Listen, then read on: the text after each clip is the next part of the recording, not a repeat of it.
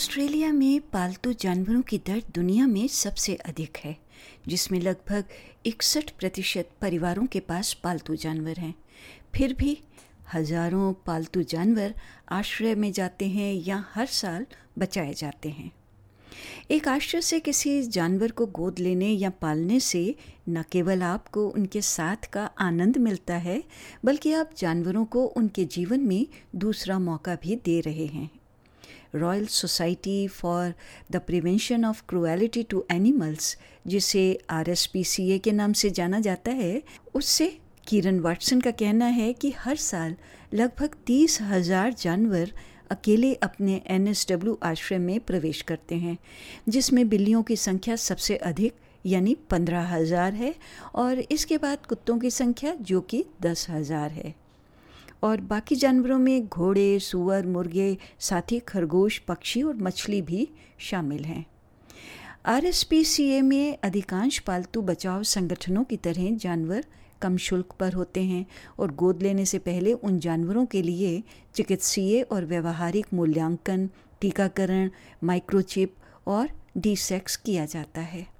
for a great low price, getting a great quality animal that's going to love you unconditionally. If you were to buy a pet from online or a pet store, you might not know where that pet has come from. You might not know what issues it has long term. You don't know how it's been bred, what conditions it's been living in before you adopt it. So it's really hard to know A, if you're getting an animal who's in great health, B, if you're getting an animal that's been treated right.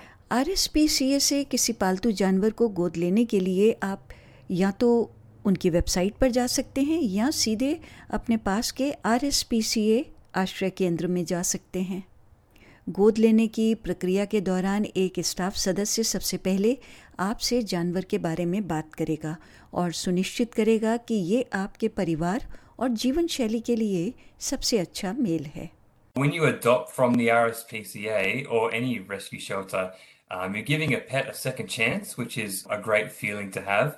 You're getting a pet that you know is wanting a home. They're in a shelter, um, they're being cared for, but what they want more is uh, routine and stability. So knowing that you're giving that to a pet who's going to love you unconditionally is is such a great feeling. आप कई स्थानीय बचाव केंद्रों से भी किसी पालतू जानवर को गोद ले सकते हैं कैरी मिशेल कई वर्षों से आवारा बिल्लियों को बचाने और उन्हें वापस लाने के लिए काम कर रही हैं।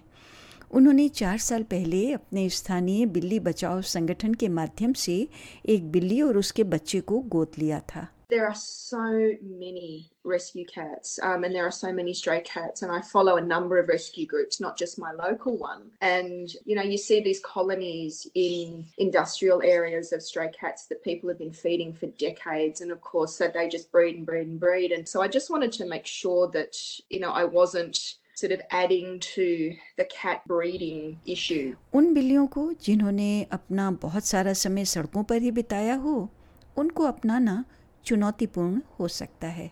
जैसे कैरी की बिल्ली को ही कैरी की माँ की गोद में आराम से बैठने के लिए जो विश्वास और संयम चाहिए था इसके लिए उसे 18 महीने लग गए। फिर भी ऐसे चुनौतीपूर्ण पालतू जानवरों को अपनाने में जो उपलब्धि की भावना आती है उसकी बात तो अलग ही है। The, cats have really changed the dynamic in the household as well. My 15 year old is autistic and he is quite obsessed with the cats. He's always he's always around them, and they they seem to have really brought him out of his shell as well. You know, there's there's a sense of achievement and, and nurturing as well in giving you know animals a home that would otherwise potentially have no hope.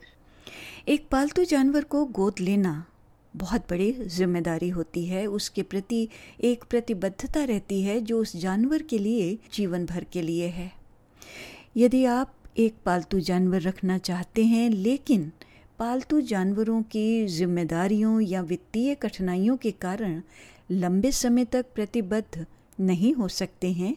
ऐसे में foster care एक बढ़िया विकल्प हो सकता है। Sydney Dogs and Cats Home ऐसे कई संगठनों में से एक है, जहाँ पर खोए और आवारा जानवरों के लिए फॉस्टर केयर प्रोग्राम है। Foster carers are like literal lifesavers. So that in itself is an advantage. You know, it's so heartwarming to see the animals grow and thrive in your care. And then when you see them get adopted, it's it just feels like a sense of achievement. कोई भी पालक देखभाल करता यानी foster carer बन सकता है बस आपके लिए उस जानवर की उपयुक्तता का आकलन किया जाता है और आपकी जीवन शैली से मेल खाते जानवर को सावधानी से चुना जाता है। मोलिका, लो कैसियो हर कुछ हफ्तों में एक नया कुत्ता या पिल्ला पाल रही हैं।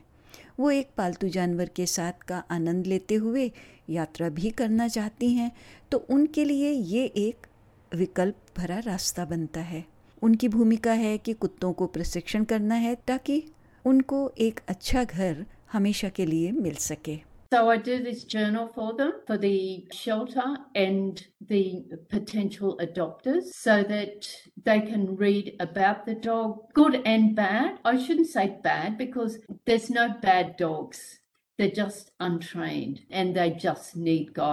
जब आप पहली बार अपने घर में किसी पालतू जानवर को लाते हैं तो आप उसकी तरफ़ सहज ही जुड़ जाते हैं, खासकर वो छोटा हो।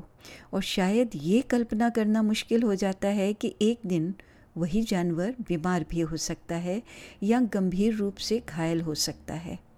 हनोको ओगावा सिडनी के उत्तरी तट पर एक आपातकालीन और महत्वपूर्ण देखभाल पशु चिकित्सक हैं।